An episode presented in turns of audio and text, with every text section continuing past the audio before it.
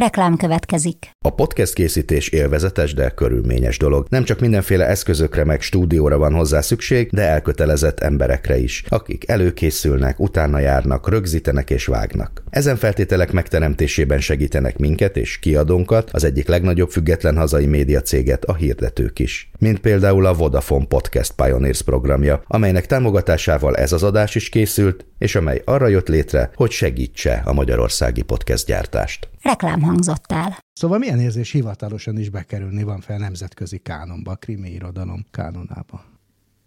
Jó. Tudom, bővebben nem jó.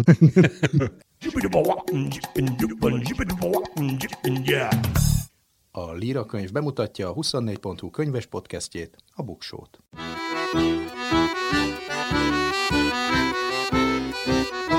Ez itt a Buksó, olvasásról, könyvekről, mindenféle jóról. Én Nyári Krisztián vagyok.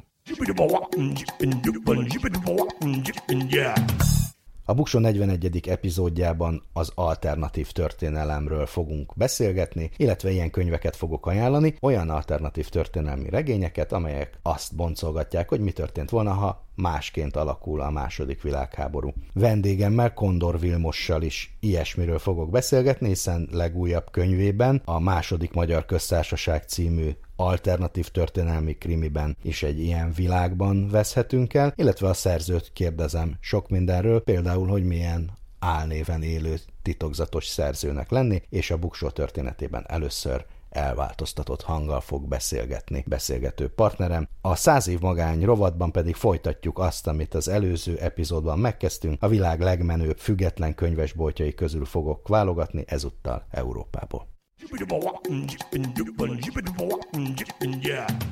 Száz év magány. Számok a sorok között, érdekes adatok a könyvek világából. Megpróbáltam összeszedni Európa legmenőbb független könyvesboltjait. Ezek közül talán az első a portói Portugáliában található a Livraria Lello. Ez nagyon gyakran választják a világ legszebb könyvesboltjának, és lehet, hogy meg is felel ennek a hírverésnek. A portói Livraria Lello részben a városnak a legrégebbi könyvesboltja, 1906-ban nyitott dupla csigalépső a központi eleme, érdemes rákeresni, amit a könyvek szerelmesei a könyv mennyországba vezető lépcsőként emlegetnek egy kicsit ilyen neogótikus berendezésű könyvesbolt, de ez mindenféle ólomüveg tetőablakokkal, bőrkötésű könyvekkel. A plegykák szerint ez a könyvesbolt ihlette Rowling Harry Potterének a Roxfortját is. Szintén nagyon híres és a világ egyik legtörténelmibb könyvesboltja a Párizsi Shakespeare and Co., aminek az a különlegessége, az egyik különlegessége, hogy jól lehet Párizsban van egy angol nyelvű könyvesbolt, Párizs szívében található, 1919-ben nyitotta meg Sylvia Beach nevű amerikai emigráns. A könyvesboltot a 20-as években a Párizsban élő amerikai és brit írók tepték híressé, ez törzshelyükké vált James Joyce, Gertrude Stein, Ezra Pound járt ide, aztán 1941-ben Párizs német megszállásakor kénytelen volt bezárni, aztán újra nyitott, ma is üzemel, bár kicsit arrébb költözött, most a második szajnára néző helyén van, én is jártam ott, érdemes felkeresni, könyvbemutatók, workshopok, fesztiválok is vannak itt. Van ennek egy kis testvére, a közeli Bécsben, tehát ott is van egy Shakespeare Co. Hát a Párizsban van az ászlós hajó üzlet, akkor azért ez is egy cirkáló, ugyanolyan lenyűgöző és gyönyörű, mint az eredeti, talán a története kevésbé kalandos. Aztán ott van a Cook and Book nevű könyvesbolt Brüsszelben, Belgiumban, fekete-piros színekre színezett könyvesbolt, rengeteg könyvvel, és természetesen elsősorban a szakácskönyv nevéből is kihalhatóan a specialitása, de nyolc nagy szoba vagy terem, úgyhogy bármi mást is meg lehet találni, így a gyerek részlegben modellvasutak kanyarognak, a főzős részlegben ott egy konyhát is találunk, meg egy Fiat 500-as beépítve, a zenei részlegben bakelit remezek és hallatlanul sok képregény is található, és van természetesen rend rendezvénytér is. Szóval érdemes ezt is felkeresni, ha valaki Brüsszelben jár, nem csak angol nyelvű könyvek vannak itt. Aztán a közeli Hollandiában, Maastrichtban van talán úgy ejtik Böckhandel Dominikanen, amiből az is kiderül, hogy Dominikánus könyvesbolt ennek a neve. Ez egy 700 éves Dominikánus templomban található, és itt 2006-ban, amikor ezt a templomot felújították, szerzetesek már nem lévén, egy könyvesboltot alakítottak ki benne, boltíves, magas mennyezetű, ahogy egy régi templomhoz ez illik. Aztán egy kicsit délebre, Velencében is van egy egészen csodálatos egyedülálló könyvesbolt, Libreria Aqua Alta a neve. Ez egy olyan könyvesbolt, ami részben szabadtéri, és itt kádakból és gondolákból építettek ki könyves polcokat, és hát természetesen a velencei csatornákra nyílnak, rengeteg macskának is otthont ad, úgyhogy hátra lehet dőlni egy könyvvel, és nézni, ahogy a barátságos macskák is olvasnak, vagy valami ilyesmit csinálnak, és hogy ne tudja elárasztani valamikor a vízzel a csatorna, mindenféle mentőeszköz is ott van, gondolákon vannak ilyenkor a könyvek, megvédjék őket az emelkedő vízszintől. Szintén egy kicsit ilyen misztikus vízikönyvesbolt a görögországi Santorinin, az Atlantis, ami hát egy ilyen fehérre meszelt házban található, mint amit Santorinin láthatunk. Egyébként ezt is amerikaiak alakították, egy bizonyos Craig Walzer és, egy, és a barátja Oliver Weiss, úgyhogy angol nyelvű könyveket is kínálnak, de azért mindenféle mást is lehet találni, és régi első kiadások is a gyűjtőkörükbe tartoznak, például meg lehet venni Truman Capote hidegvéreinek az első kiadását is, és hát közben lehet gyönyörködni a kilátásban és a tengerben. Akkor menjünk egy kicsit hidegebb helyekre, Helsinki-ben, Finnországban a The Academic Bookstore. Ezt egy híres finn építész Alvar Aalto tervezte, aki ugye a skandináv modernista mozgalomnak egy fontos építésze, tehát ez egy modernista remekmű, egy design könyvtár, sima, letisztult, mennyezeten szögletes üvegből készült tetőablakok, háromszintes komplexumot kell elképzelni, fehér márvány és világos fa borítja az egészet, és rengeteg könyv, 450 ezer könyvet tartanak itt, és, és hát árad a napfény minden mindenhova, másfajta ez, mint a gótikus templomban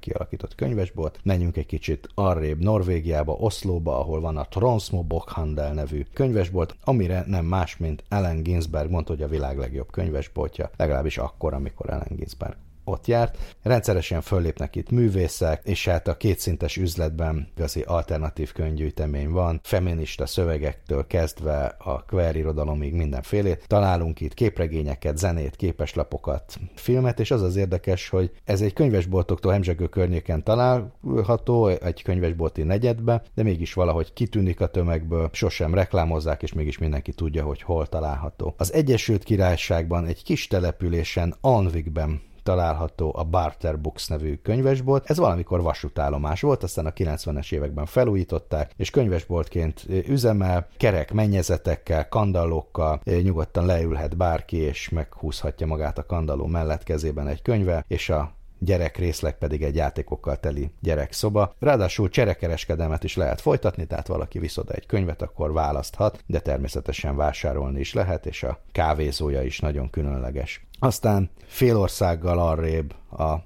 Leakey's Bookshop egy Inverness nevű településen Skóciában. Ez is egy templomban, egy régi kelta templomban található. 1979-ben építették ezt át, és akkor került ide a könyvesbolt. Ez a Skóciának a legnagyobb antikvárium könyvesboltja is, több mint százezer kötettel, de új könyveket is árulnak, és nagy fatüzelésű kájhák mellé le lehet itt is ülni. Annak, aki fázik, már pedig ott lehet fázni is. Aztán Londonban a World on the Water nevű könyvesbolt, ami a 1920-as években itt kikötött két nagy uszájon kapott helyet, és barátságos kutyák is vannak, úgyhogy egyszerre lehetünk egy uszályon, egy könyvesboltban, és még kutyákat is simogathatunk, és általában hétvégenként élő jazzzene is van. Aztán egy kicsit közelebb Magyarországhoz a Kártoresti Karussell, ez Bukarestben, Romániában van. 1903-ban egy gazdag görög család által építetett épület, egykor bank volt, most pedig már egy könyvesbolt, nagyon szép háromemeletes, régi, szecessziós mintázatú bolt ez,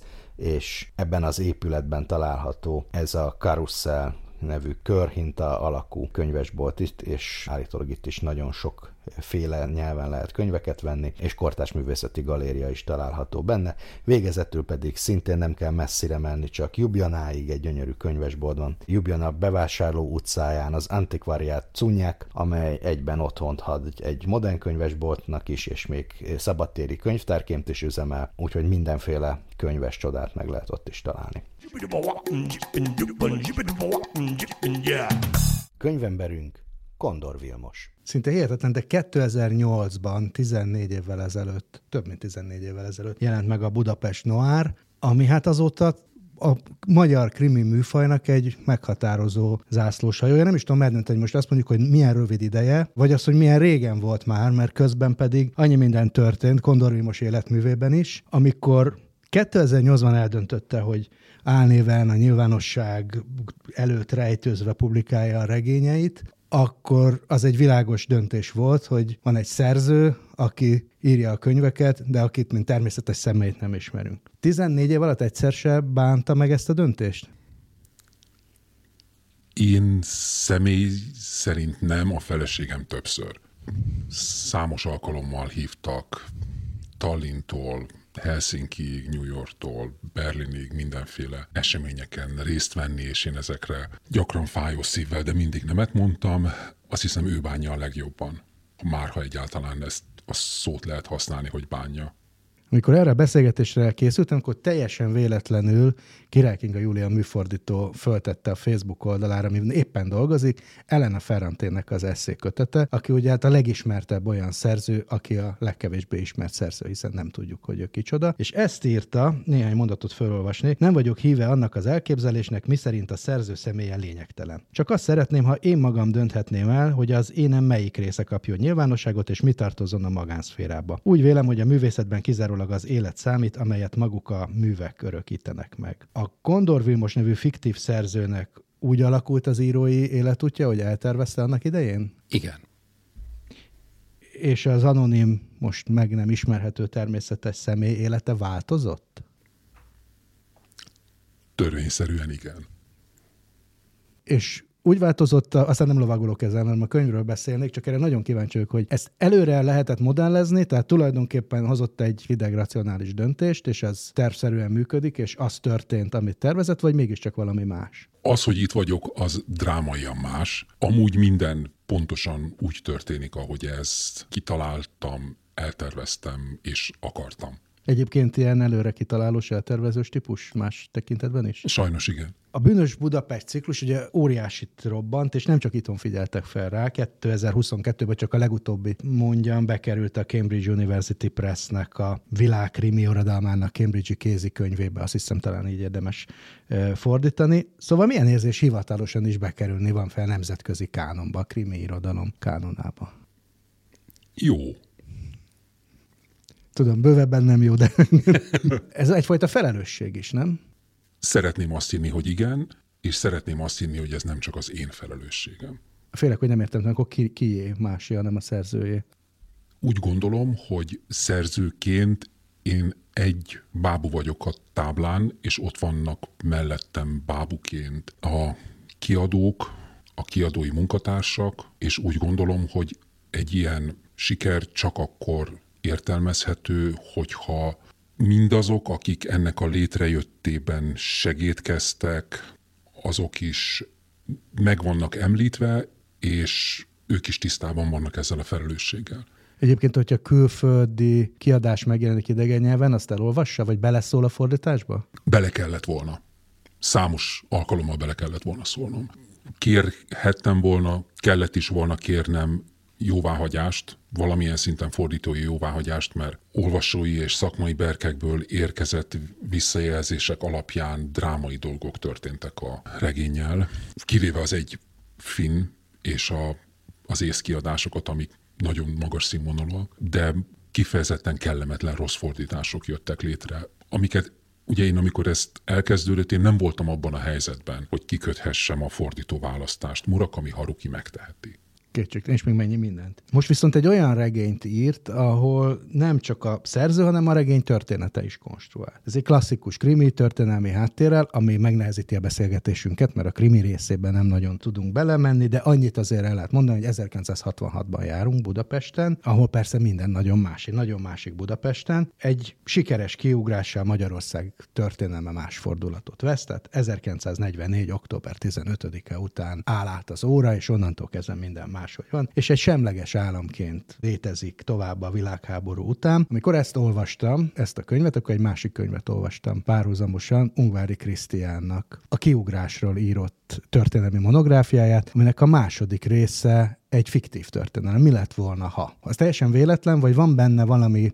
korszellem, hogy annyira fontosnak tartjuk ezt a történelmi epizódot, a kiugrást magát, ami tulajdonképpen másfél napnak a története. Szerintem ez, ha van nemzeti psziché, kollektív tudat, akkor ez nagyjából 1944. október 15-e óta birizgál minket. Azt követően volt itt nagyjából 40 év, amikor lehetett, hogy birizgáljon minket, de nem engedték, hogy érdemben történjen a birizgálás. Azt mindenképpen árulkodónak tartom, hogy Ungvári Krisztián vezető történészünk is egy mi lett volna, ha játékba vágott bele, pont most, amikor a külső és a belső körülményeink annyira megváltozni látszanak, hogy az ember kinyában keres valamiféle fogódzót, hogy Ugye ez a hol rontottuk el, és ez, a, ez egy elég hosszú lista, hogy hol rontottuk el. Ugyanakkor ennek van talán a legkisebb rizikófaktora, mert itt nem tudhattuk, hogy mi történt volna, és valószínűleg ezért érdekelt engem is, és ami még fontosabb, ezért érdekelte Ungvári Krisztiánt is, hogy mi történhetett. Szerintem benne van a zeitgeistban az, hogy ha már magyarázatot nem tudunk adni arra, ami most velünk történik, akkor legalább keressünk valami viszonyulási pontot egy másik tőlünk, velünk párhuzamos valósággal. Meg hát az is valószínűleg biztos, hogy az európai történelemre is nagy hatást gyakorolt volna, vagy másként alakult volna. Ez azonban a maga a kiugrás, az mint motivum megjelenik Kondor Vilmos egyéb regényeiben is. A Budapesti Kém című Gordon Zsigmond történetben mindenképpen ez a legalábbis az előzményhez tartozik, a Szent Korola trilógiában pedig hát egy, egy teljes kötet szól erről. Személyesen olyan régóta birizgálja ez a az időszak? Nagyon. Mindegyik kötethez nagyon sokat olvastam, és számos olyan eseménnyel találkoztam, ami becsípődött. Az egyik ilyen volt a bankgasszai pucs, az eltűnt 140 millió korona története, ami máig lenyűgözés. Szívem szerint még írnék róla egy-két regényt, de a kiugrást az annyira olyan kicsin múlott, és tudjuk, hogy Horti környezete mennyire tele volt besugókkal, árlókkal, kémekkel. Tudjuk, hogy milyen röhelyesen amatőr módon volt ez az egész megszervezve. De hát Faragó Gábor Sztálinnal tárgyalt. Ez azért, ez már azért nagyon előre volt haladva. Sőt, hát tulajdonképpen alá is írtak már ott egy előzetes dolgot. Amikor az ember magát a történelmet nézi, akkor az az érzése, vagy a történetét ennek a másfél napnak, hogy ez néha egy királydráma, néha egy kalandfilm, néha pedig egy burleszk, egy, egy egészen hogyha megalázóan vicces burleszk. De hát a regény nem erről szól, de ez nagyon ott van a, a háttérben. Enélkül az a fikciós idő, amit megteremt, az nem létezne. És hát ami ezt megelőzi, az pedig ugyanaz, mint a valós történelmünk. Annyit tennék még hozzá, hogy ha visszatekintünk az elmúlt 120-150 év történelmére, akkor úgy gondolom, hogy ez volt az egyetlen olyan alkalom, amikor egy jó lehetőséget szubjektíve rontottunk el. Nem voltak külső behatások, tehát itt nem kellett külső segítség ahhoz, hogy ezzel a lehetőséggel ne tudjunk élni, ellentétben Trianonnal, ahol mondjuk így, hogy több olyan faktor volt, amire nem volt ráhatásunk, viszont ha jól belegondolunk, akkor a kiugrás elcseszése az a mi érdemünk. És ritkán találni szerintem egy ország történelmében olyan pontot, amikor az ember így tényleg így tűpontosan rá tud mutatni, hogy igen, ekkor, ha ő és ő ez és ez mást tett volna, akkor gyökeresen megváltozhatott volna az életünk. És erről a gyökeresen megváltozott életről is szól ez a krimi. Még egyszer mondom, a nyomozáson meg a krimi szálon kívül. Nagyon hangsúlyos ebben a történetben, hogy milyen lenne az a ideális világ, ami egy sikeres kiugrás után lett volna Magyarországon. Az eddigi könyvekben, a, akár a 19., akár a 20. századi történeteket nézzük, rigorózusan ügyelt a, a pontos történelmi háttérre. Tehát ugye a Gordon történeteket akár egy ilyen bédekerként is lehet forgatni, hogy hogy megy végig az úton, és akkor biztos, hogy azok az épületek ott voltak, akkor volt nyitva az a kávéház, stb. Mennyiben más egy teljesen fiktív időt meg teret kitölteni? Én nagyon élveztem.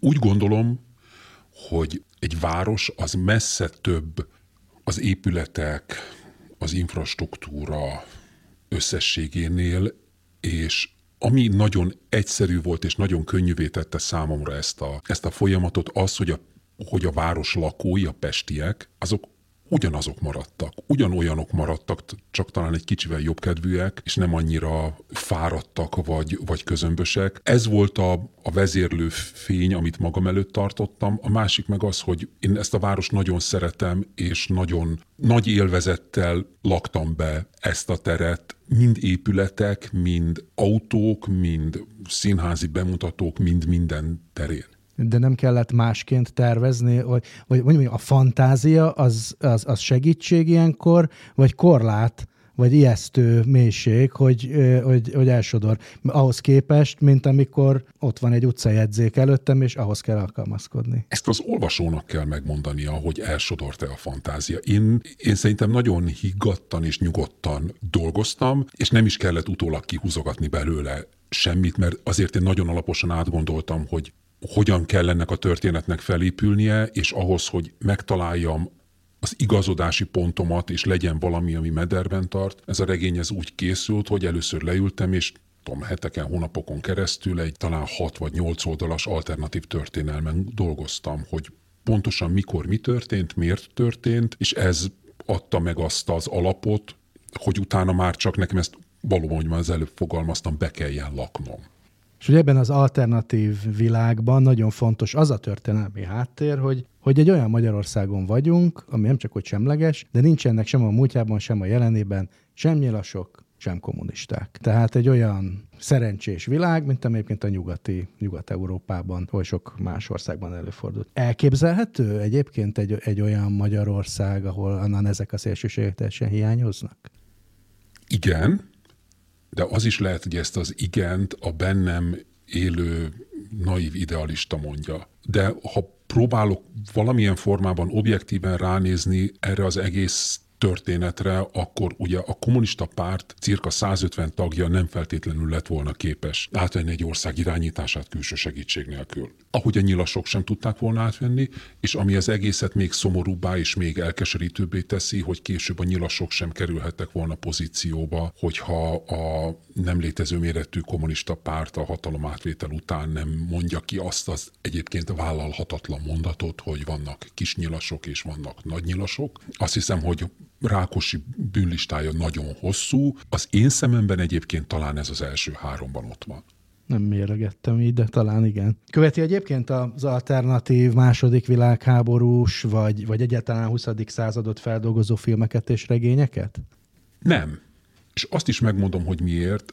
Ezeknek a történeteknek a jó része egy magas koncepciót követ. És hogyha itt kiindulok az ugye a legfontosabb, meg a legemblematikusabb regényből, az Ember a Fellegvárban című Philip Kédik regényből, akkor az egy, az egy olyan elemelkedett gondolatkísérlet, amihez én olvasóként sem vagyok elég türelmes, hogy végig olvassam és kitalálja minden lap, annyi mindent ki, ki kellett ahhoz találni, vagy ki kellett volna találni, hogy ez egy működő dolog legyen. Nagyon kevés az én konzervatív ízlésemnek megfelelő alternatív történelmi regényt találtam, mert ahogy a bűnös Budapestet is mixált idézete alapján írtam, ugyanúgy ezt a regényt is igyekeztem ezen idézet alapján írni, jelesül ugye a megtörténhetőség határain belül maradni. Én úgy gondolom, hogy ez megtörténhetett volna, ez az ország létrejöhetett volna, nyilván itt egy kicsit nyomogatunk, meg egy kicsit húzogatunk meg. De ez egy létrejöhető valóság lett volna, míg az, hogy az Egyesült Államokban a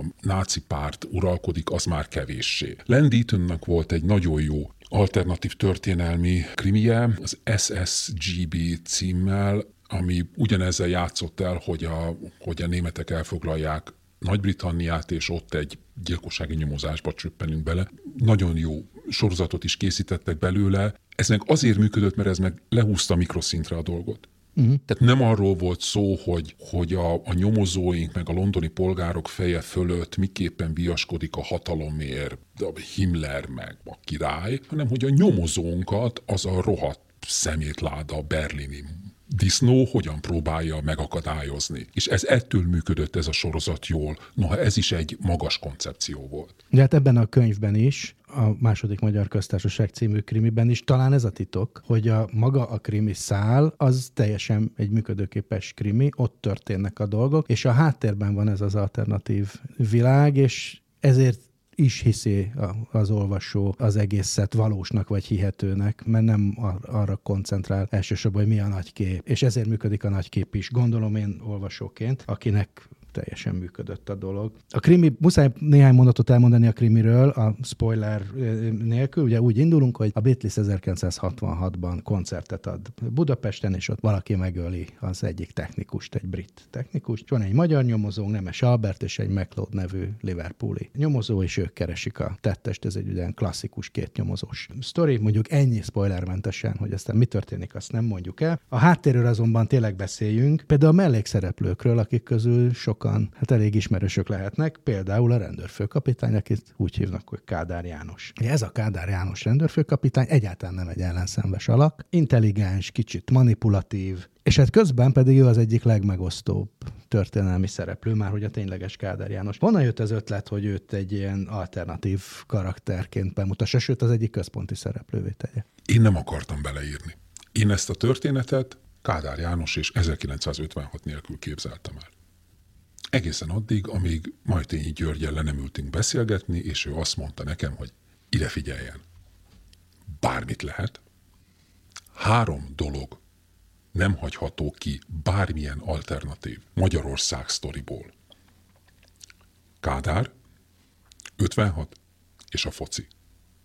És én ezen kénytelen voltam alaposan elgondolkodni, és, és be kellett látnom, hogy nem biztos, hogy jó történelmi párhuzam, de Olaszországban Silvio Berlusconit gyakorlatilag befalazzák, betont öntenek rá, majd ezt a betonládát a tenger mélyére sűjjesztik, rádobnak egy atombombát, és három nap múlva Silvio Berlusconi ismét az olasz kormány egyik meghatározó egyénisége lesz. Ezzel csak azt akarom mondani, hogy vannak bizonyos életnél nagyobb, sőt, ad abszurdum történelemnél nagyobb személyiségek is, akik valamilyen formában de feltörnek, tehát meghatározóvá válnak, megkerülhetetlenné válnak, és Kádár nélkül valóban nem lehet elképzelni. Tehát ha, ha visszagondolunk arra 45 évre, akkor hozzá hasonló formátumú politikusunk, ad abszurdum közéleti szereplőnk nem volt.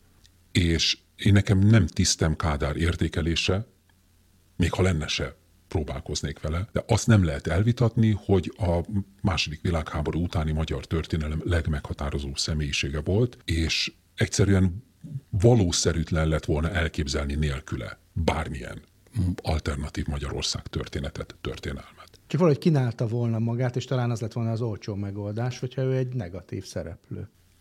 Igen, tehát ez egy olcsó fogás, és én szerintem, amit Kádárról tudunk, és amit ezekről az emberekről tudunk, vagy tudni vélünk, az mindenképpen egy összetettebb képet sugal felénk. Lehet, hogy elmúlt már az idő. Lehet, hogy elmúlt az idő, hogy Kádárról objektív értékelés születhessék. Lehet, hogy tíz éve túljutottunk azon a fordulóponton, amikor még megismerhető volt a történelem, és rendelkezésre álltak azok a tanúk, szemtanúk, fültanúk és bizonyítékok, ami alapján egy relatíve objektív történetet el lehet mondani, nem tudom.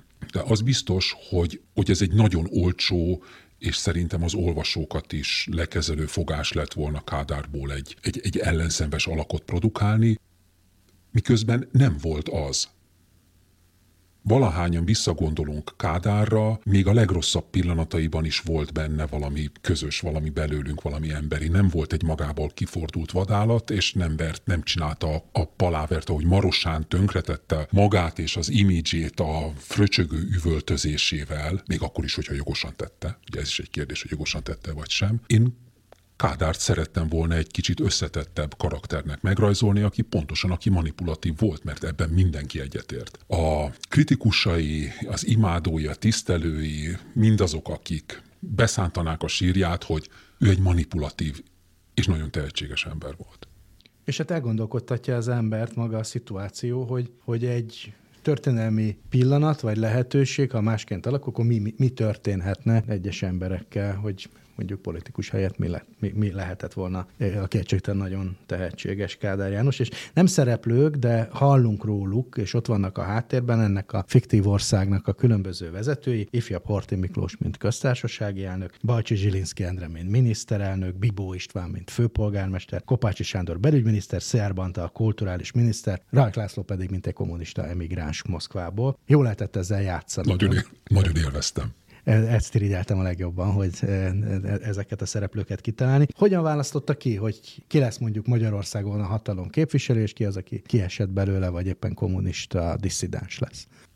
Elolvastam a kötelező dolgozatokat, a kötelező történelmi tanulmányokat, amik ezzel a korral foglalkoztak, és azt kellett látnom, hogy 1944 őszén, 1945 elején bármennyire is szerettük volna, ennek az országnak nem volt olyan széles a politikai spektruma, mint ahogy azt elképzelnénk. Volt két, ott volt a független kisgazdapárt, mint kormányképes erő, és ott voltak a szociáldemokraták, akik a kiugrási kísérlet előkészítésében és általában a politikusaik révén kifejezetten jó pozícióban voltak, és mellettük a radikális párt, meg a polgári párt, meg az összes többi, ők nem rúghattak labdába, és innétől kezdve elindultam ezen az útvonalon, hogy a, a szociáldemokraták kényszerházasságra léptek a kisgazdákkal, ami igen, látom a mosolyt az arcán, igen, ez egy ez egy nagyon fura feltevés, és ezért is... Az antifasiszta mozgalomban, bármilyen gyenge is volt, ez történt. Igen.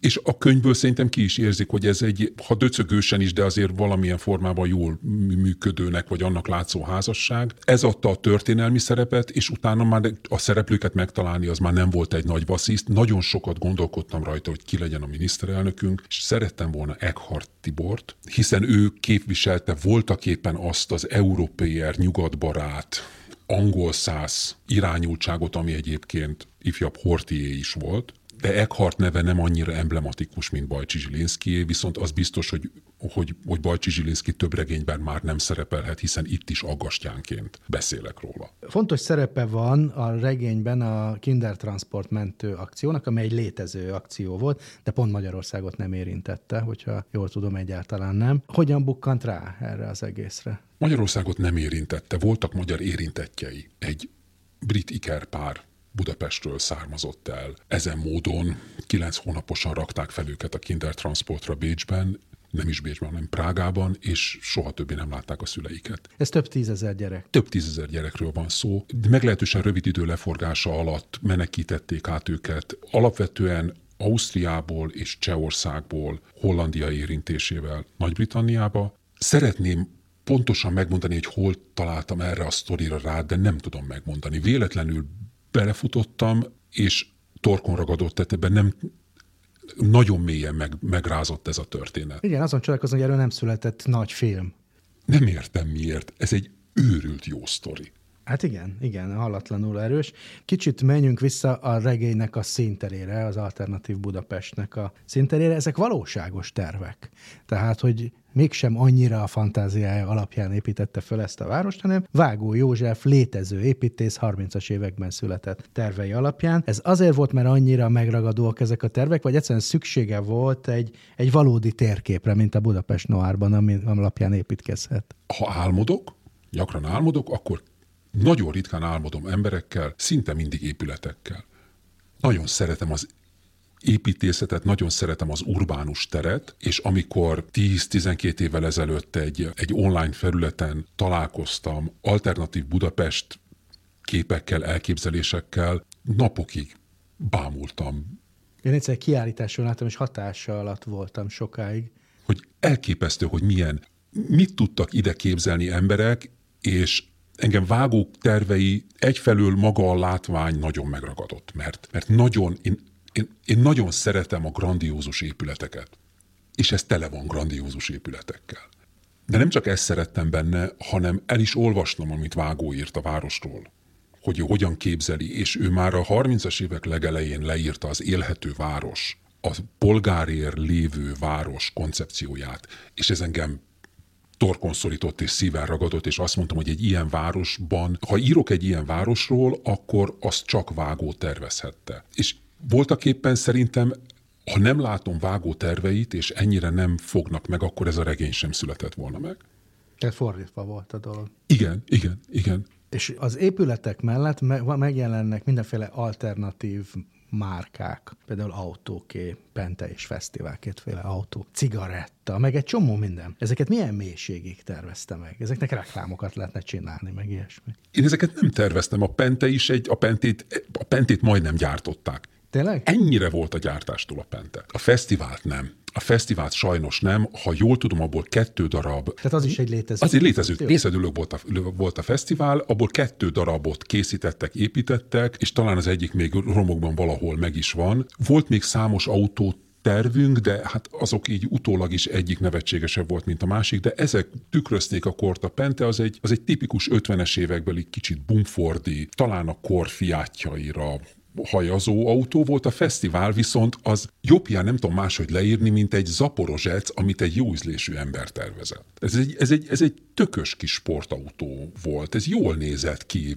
kicsit amerikai is volt, meg egy kicsit európai is volt, egy darab fénykép készült róla, őrült jó világot lehetne építeni ezekből. Nagyon sok minden, amit én itt megírtam, meg kitaláltam, azok hambukban holt tervek voltak. Úgy gondoltam, hogy soha, soha meg nem épült város útjain soha el nem készült autókkal kellene járni a szereplők. Ebben a soha meg nem épült városban van egy ilyen félig törvényen kívüli világ, a Csepeli szabad kikötőnek a világ, ahol mindenféle gangsterek adnak, vesznek, uralkodnak, meg néha betonba öntik egymást, és ahol Hungária zene szól már ugye a Hungária együttesnek a számai. Ugye az 50-es évek amerikai tánczenének a reneszánsz nálunk a 80-as évek elején jött vissza, vagy jött el, itt viszont már a 60-as években, de ugyanazok a számok. Persze a zenét azt nem halljuk hozzá, de felteszem, hogy a zenéje is ugyanaz. Hogy jött a Hungária, és minden beat zene, ha már beatles indulunk? Én nagyon régóta hallgatom és szeretem a Hungáriát. És úgy gondolom, hogy Fenyő Miklós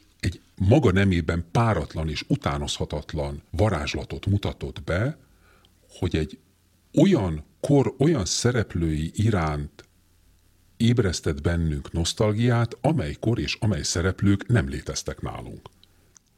Mert mi, nosztalgikusan, mert ha visszagondolunk a Hungáriára, akkor... Nosztal... alternatív történelmet csinált. Tényleg. És ott vannak a szereplők. Igen, nem voltak jampecok, csak nosztalgia irántuk, valóban, igen. Ez adta magát, hogy nekem ezeket, nekem ezeket a dalokat, és hogyha megnézzük, akkor zeneileg tökéletesen illeszkedik a 60-as évek világába, a rock and roll világába, a cirka 15-20 évvel későbbi Hungária zenei étosz, mert egy, egy komplet étoszról kell beszélni, és ehhez kapcsolódóan a szövegek olyan komplet egységet alkottak, hogy, hogy ez megint csak egy olyan fordulópont volt, amikor ha írok egy alternatív Budapestet, ahol nem létező autók járnak, akkor azon, azon a Budapesten a 60-as években csak és kizárólag a Hungáriára lehet mulat. Hát, hogyha lenne egy ilyen zenei tracklist, akkor Hungáriát Abszolút tennének. Ez a, egyébként van egy olyan, annyit elárultunk, van egy olyan szer, gangster szereplő, aki kicsit ilyen tiszteletadásként nagyon hasonló nevet visel, mint Fenyő Miklós. Ennyi és ez a tisztelet minden, minden szikráját megérdemli, illetve, hogyha már beszélünk róla, akkor van benne egy másik szereplő, aki, aki előtt szintén főt kell hajtani. Ennek a, ennek a zenei világnak egy kiemelkedő alakja volt Komár László, és azt elárulom, hogy csak a kiadó nagyon, nagyon határozott rábeszélésére voltam hajlandó elengedni a tervezett címet. Ami? Csak a hajnal jönne már. Ó. Oh ugye ez a Komár Nóta 1978-ból presszer. Aranyöltönyben. Szívesen nőtt volna fel azon a Budapesten, amit ez a könyv ábrázol? Ez egy ravasz kérdés. Én nagyon szívesen nőttem fel azon a Budapesten, amelyen felnőttem. De ott talán még szívesebben. Én nagyon, nagyon, él, nagyon élveztem azt a, ezt, ezt a nyitott, vibráló világát, bár hozzá kell tenni, hogy a 60-as évek Budapestje már önmagában is egy, egy nagyon unikális, nagyon érdekes, nagyon magával ragadó világ volt minden szempontból. Nem volt olyan nagyon nehéz nekem egy, egy ilyen érdekes, lüktető, színekkel teli világot megrajzolnom, ha egyszer ez a világ már akkor létezett, egy kicsikét fókuszvesztetten. Top 10. Egy polsznyi jó könyv. 10 plusz egy olyan könyvet ajánlok, amelyek alternatív történelmi regények, ráadásul a második világháború alternatív történelméből indulnak ki. Vendégemmel Kondor Vilmosról is egy ilyen könyvről beszélgettem, és akkor most 10 plusz egy másfajta könyv, ebből 10 regény lesz, ABC sorrendben fogok haladni. Jézus Carrasco, a Föld, amelyen állunk. A Tipotex adta ki 2019-ben, és hát ez is egy fiktív történelmi kulisszák között játszódó regény. Spanyolországot a harmadik birodalomhoz csatolják, és az elnyomók élnek a társadalmi ranglétre tetején, és innen indul a, a történet, megjelenik egy titokzatos idegen ezen a birtokon, aki mindent ismer. Tehát itt is csak a háttér elsősorban alternatív történelem, de van egy társadalmi konfliktusa sztoriban. Krimi, de ugyanilyen alternatív történelmi krimi, Michael Cabon, Jiddis Rendőrök Szövetsége, Cartafilius adta ki 2012-ben, sajnos most már nem kapható. A szerző Pulitzer díjas 2007-ben írta ezt a regényt, ami egyszerre politikai szatíra, krimi és hát valamiféle sorsjegény is. Itt is onnan indulunk, hogy a harmadik birodalom legyőzte a vörös hadsereget, és Berlinre atombomba hull, az Egyesült Államok pedig elfogad egy törvény, amely, a törvényt, amelynek értelmében a menekülő zsidóknak letelepedési engedélyt ad Alaszka területén, így akik túlélték a holokausztot, azok ott húzhatják meg magukat néhány millióan, és ott egy különleges városban, Sitkában játszódik egy rejtélyes gyilkosság, és természetesen a történelmi múltra is fényderül. A műfajnak az egyik első számú klasszikusa Philip K. Dicknek az Ember a Fellegvárban, Man in the High Castle. Magyarországon 2015-ben adta ki az Agave, és csodálkozásomra ez se kapható, most pedig nagyon népszerű. A szerző eredetileg 1962-ben vetette papírra ezt a regény, talán az egyik leghíresebb regénye. Ja, onnan indulunk ki, hogy győztek a németek, győzött a harmadik birodalom, és elfoglalják az Egyesült Államokat is, amelynek keleti oldalán a harmadik birodalom foglalja el, nyugati partot pedig San Franciscóval együtt a japánok tartják megszállva, és lehet, hogy mégiscsak le lehet győzni őket. Aztán Robert Harris a Führer nap magyar könyvklub adta ki, hát jó régen 1999-ben én akkoriban olvastam, eredeti címe Vaterland volt. Itt is abból indulunk ki, hogy a harmadik birodalom nyerte a háborút, de már eltelt 20 év, és egy kicsit mérséklődik a, az elnyomás, nagy német birodalomban vagyunk, és megpróbálják eltitkolni a múltat, elsősorban a holokausztot, Amerikában pedig egy német barát elnök, Joseph Kennedy, John Kennedy édesapja, aki egyébként tényleg német barát volt. Az elnök és hát valahogy valakinek le kell rántani a leplet a eltitkolt múltról. Moldova György a következő, a kiről nem jellemző, hogy alternatív történelmi könyvet írt volna, de mégiscsak megtette. Titkos záradék a címe, magvető adta ki 1973-ban, és arról szól, hogy Hitlerből nem kancellár lesz, és nem Führer, hanem egy egyszerű német üzletember, aki 1970-ben Magyarországon jár, egy Ibusz úton megismerkedik egy Barna Éva nevű tolmácsnővel, és mindenféle szatirikus dolgok történnek velük. Szintén a műfaj egyik klasszikusa, Philip Roth, Összeesküvés Amerika ellen, a Helikon adta ki 2020-ban, ez még kapható, eredetileg 2004-ben jelent meg, onnan indul ki, hogy Franklin Roosevelt elveszíti az 1940-es választás, és a helyét a az európai háborúba való beavatkozást ellenző Charles Lindbergh, az egykori világhírű pilóta veszi át, aki egy kicsit a nácik szimpatizánsa, de nem foglalják el a németek ebben a történetben. Amerikát csak éppen Amerika kimarad a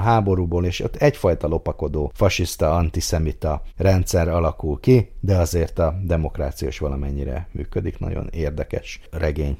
Aztán, amit filmről ismer, szinte mindenki, de könyvben is megjelent Quentin Tarantino Bestelen Brigantik. Hát aki nem látta a filmet, annak azt mondom, hogy úgy alternatív történelem, hogy ez egyszerre egy western film, meg mint hogyha egy kicsit a Piszkos 12 is lenne, elindulnak derék amerikai katonák, hogy nácikra vadásszanak a második világháborúban, aztán valahogy fölrobbantják Hitlert is. Aztán G.L. Thompson Germánia az új világ fővárosa, itt is Németország nyeri meg a második világháborút, tehát ez egy visszatérő téma, és az urálig nyúló nagy német birodalomban vagyunk, amelynek a fővárosa ez a bizonyos Germánia, és hát mindenki nagyon elégedett, ez egy konszolidálódott náci rendszer, annak a polgárai mit sem tudnak a múlt borzalmairól, a meggyilkolt zsidókról, sem pedig a birodalomban zajló kíméletlen hatalmi harcokról, de aztán jön egy egykori kommandós és mindent leleplez. Egy magyar nyelvű regény a következő, ami 1991-ben jelent meg, én akkor olvastam, de aztán azóta az Agavel megjelentette 2010-ben utoljára Trenka Csaba Gábor Egyenlítői Magyar Afrika. Szerintem ez egy kiváló darabja ennek a műfajnak, onnan indulunk, hogy harmadik birodalom megnyeri a háborút, és Magyarország is kap jutalmul, mint bábálam egy afrikai gyarmatot, és ott játszódik a történet Hungarovilben, ahol a főhősünk megismerkedik az elnyomó rendszerrel is, és végig gondolja, hogy mit lehet csinálni. Annak idején ehhez a könyvhöz egyébként a Napóleon Bolvár nevű együttes még zenét is készített, és ha tracklist nem is volt, de kazettát meg lehetett venni hozzá. Végül pedig, legalábbis majdnem végül, az utolsó regény egy Timur Vermes nevű német szerzőnek, magyar származású német szerzőnek a könyve, 2013-ban jelent meg, nézd ki van itt, 2011-ben vagyunk, Berlin közepén egyszer csak felbukkan katonai egyenruhában egy 56 esztendős férfi, Adolf Hitler, aki valahogy ide került a múltból, és vajon mi történik vele, elkezde egy új politikai karriert, tévésztár lesz, és hát mit csinálna ebben a mostani világban Hitler? Ezt boncolgatja ez a szintén szatirikus könyv. Végül pedig egy történelmi könyvet ajánlanék, ez a plusz egy, ami Egyáltalán nem fikció, de mégis eljátszik a fikcióval. Most jelent meg Ungvári Krisztián kiugrása történelemből az Open Books-nál. 1944. október 15-e a magyar történelmnek egy nagyon fontos pillanata. Ez volt az a pillanat, amikor majdnem sikerült Magyarországnak kiugrania a második világháborúról, az idevezető döntéseket és a kudarcot elemzi Ungvári Krisztián a könyvébe, de az utolsó két fejezetben azzal is eljátszik, hogy vajon mi történt volna, ha sikerül a kiugrás. Hát jóval kevesebb áldozat, jóval hamarabb véget ért volna az egész második világháború, legalábbis Európában, akár négy-öt hónappal korábban, és másként fejeződött volna be a holokauszt, de akár még Trianon is másfajta véget ért volna, másfajta békeszerződést kötetett volna Magyarország. Szóval ezt nem fikcióként, hanem egy végig gondolt alternatívaként érdemes olvasni.